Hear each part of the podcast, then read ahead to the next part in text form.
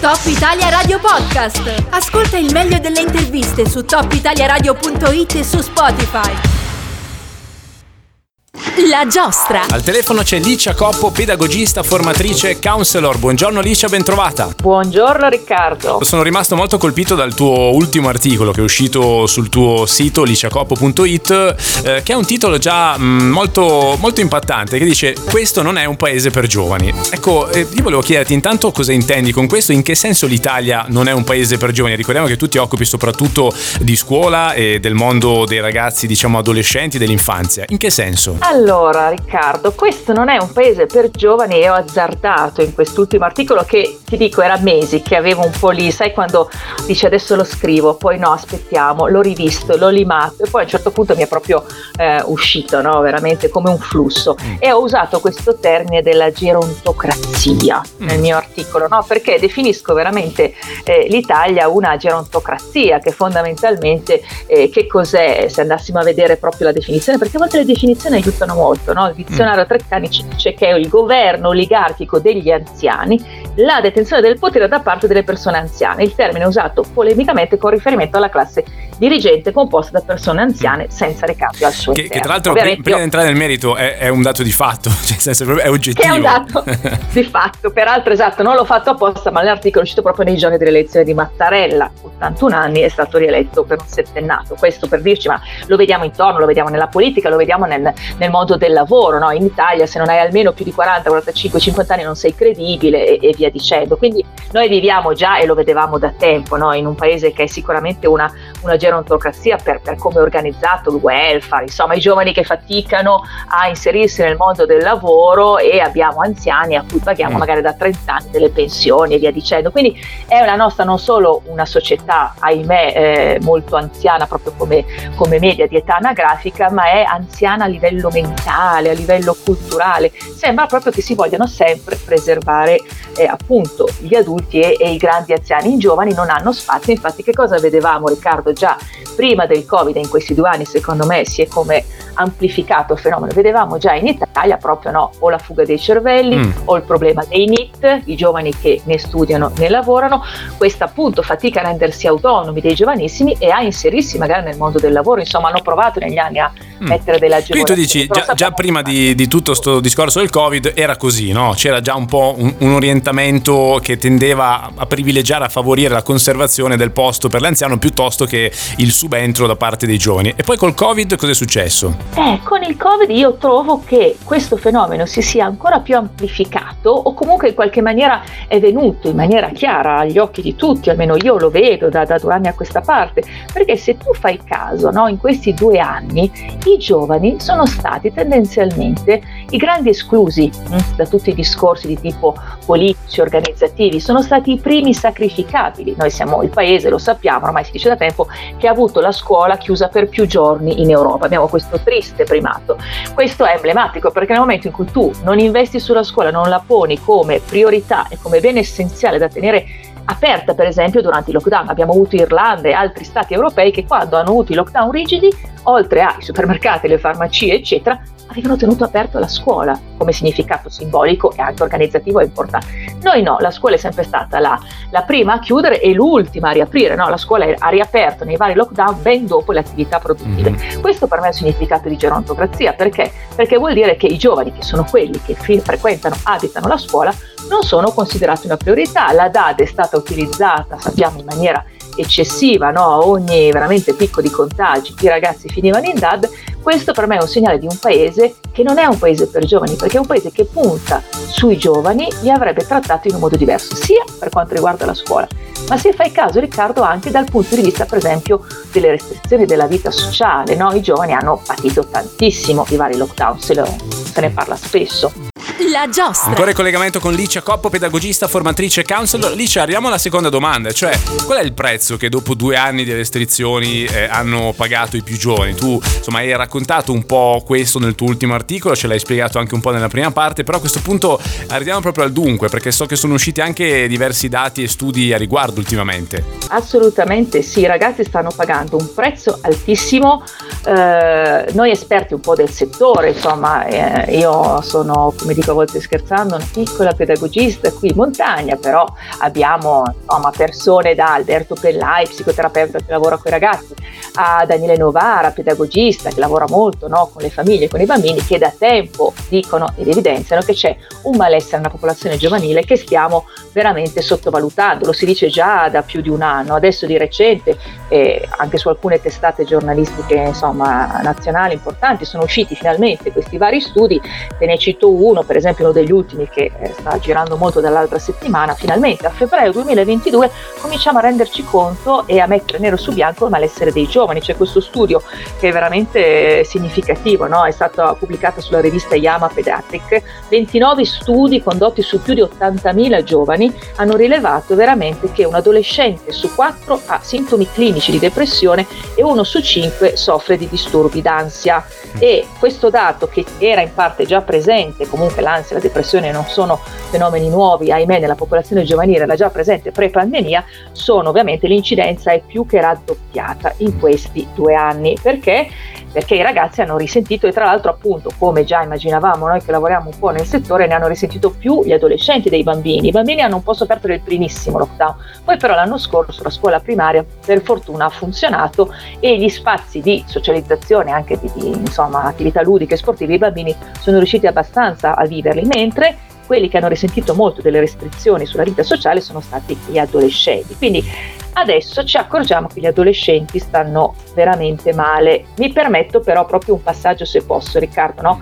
per dire come eh, un po' a volte io provoco una sorta di rabbia per questa parte di, di, maltrattamento proprio che ho visto in questi anni sui giovani e di indifferenza sociale, adesso di colpo ne parliamo. No? Insomma, io scrivevo un articolo a dicembre 2020, ecco, insomma, ecco, non per fare quella Cassandra e profetica, ma io come altri del settore, no?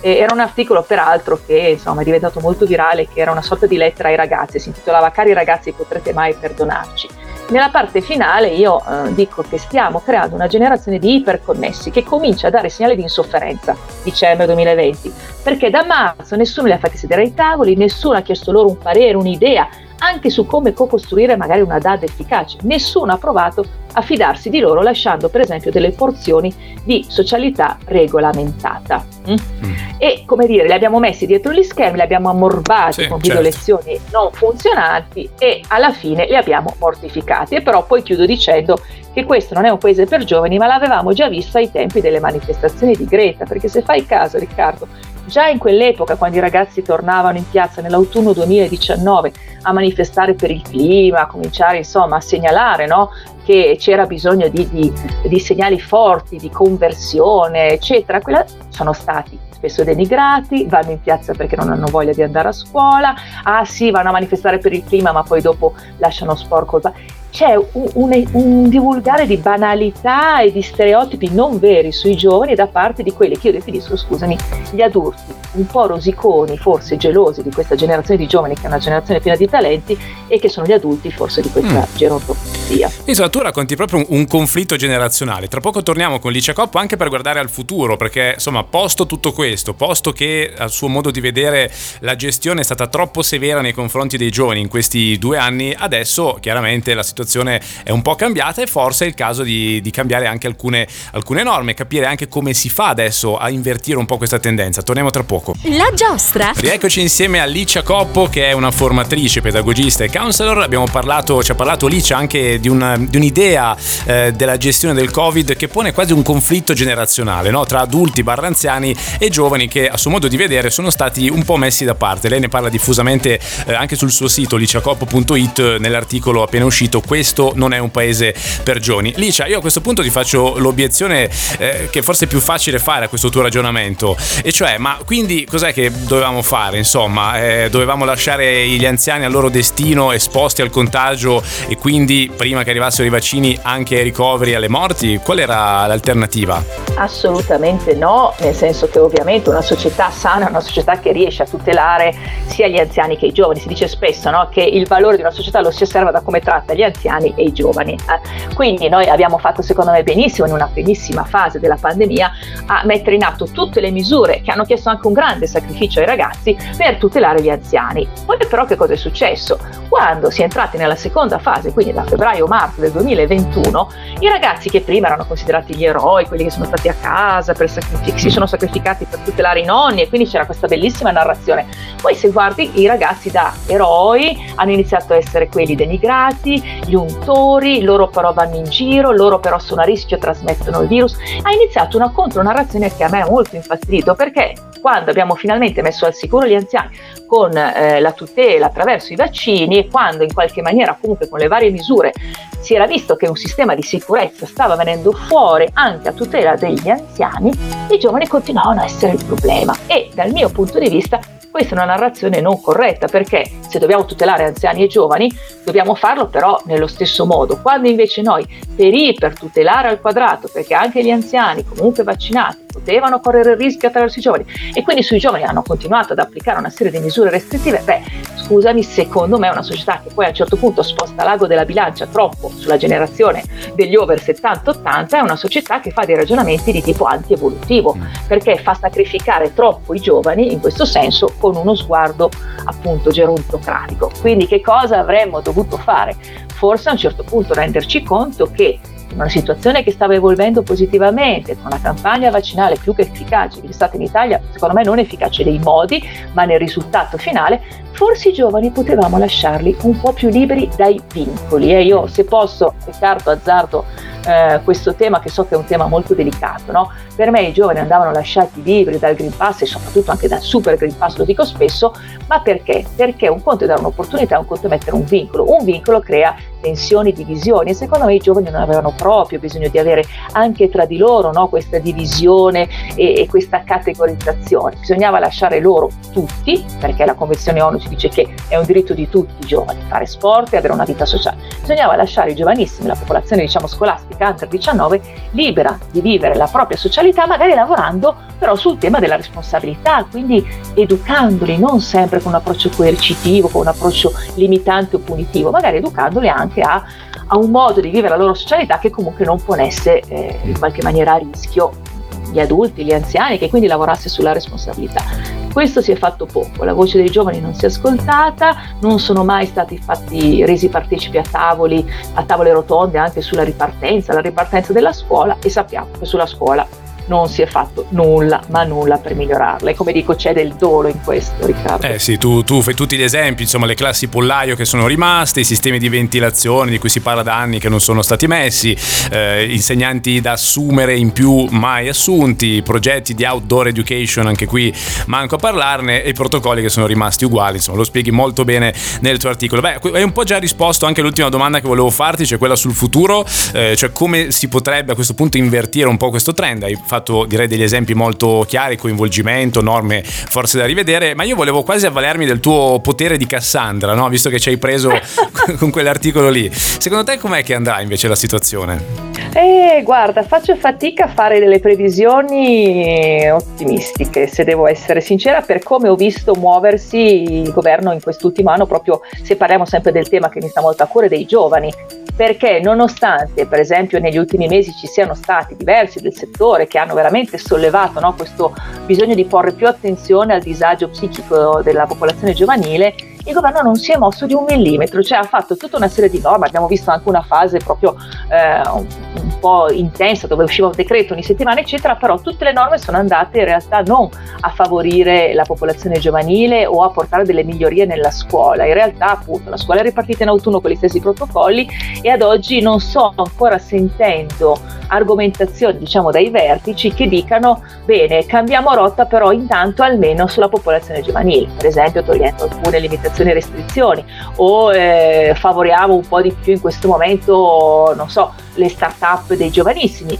Non so se tu l'hai mai sentito Riccardo dire, ma si parla tanto della ripartenza, ma qualcuno sta pensando alla popolazione under 30 che magari vuole mettersi oggi nel mondo del lavoro. Infatti, questo... Il tema degli universitari si sì. sta trattando, perché adesso parliamo dei giovanissimi, ma sai quanti ragazzi universitari con questi due anni così, con l'università fatta in DAD, che è una roba veramente deprimente, faticosa da seguire, quanti ragazzi hanno avuto degli inciampi nel loro percorso anche scolastico eh, universitario, hanno mollato, si sono iscritti a una cosa, hanno cambiato.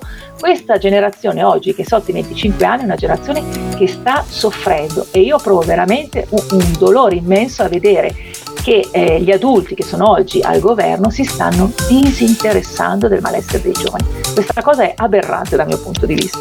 Concordo e speriamo che in questo caso le tue previsioni siano sbagliate. Licia, intanto ti spero, ringrazio. Spero di sbagliarmi e di vedere una ripartenza centrata sul benessere dei giovani con la primavera, me lo auguro, spero di essere, appunto veramente, come dire, no? Smentita. Eh, smentita nel mio ruolo di Cassandra sì, e, sì. davvero me va. Al momento capire qual è la direzione è difficile, eh, perché ognuno di quelli quelli che parlano del CTS e del governo dice una roba diversa, quindi o virologi, eccetera, non ne parliamo. Quindi, boh, vedremo. Grazie intanto a Alicia Coppo, pedagogista, formatrice, counselor. Eh, fate un giro sul suo sito liciacoppo.it così potete leggere tutto l'articolo da cui ha tratto spunto anche questa chiacchierata. Grazie ancora Alicia, alla prossima. Grazie a te Riccardo. Top Italia Radio Podcast. Ascolta il meglio delle interviste su topitaliaradio.it e su Spotify.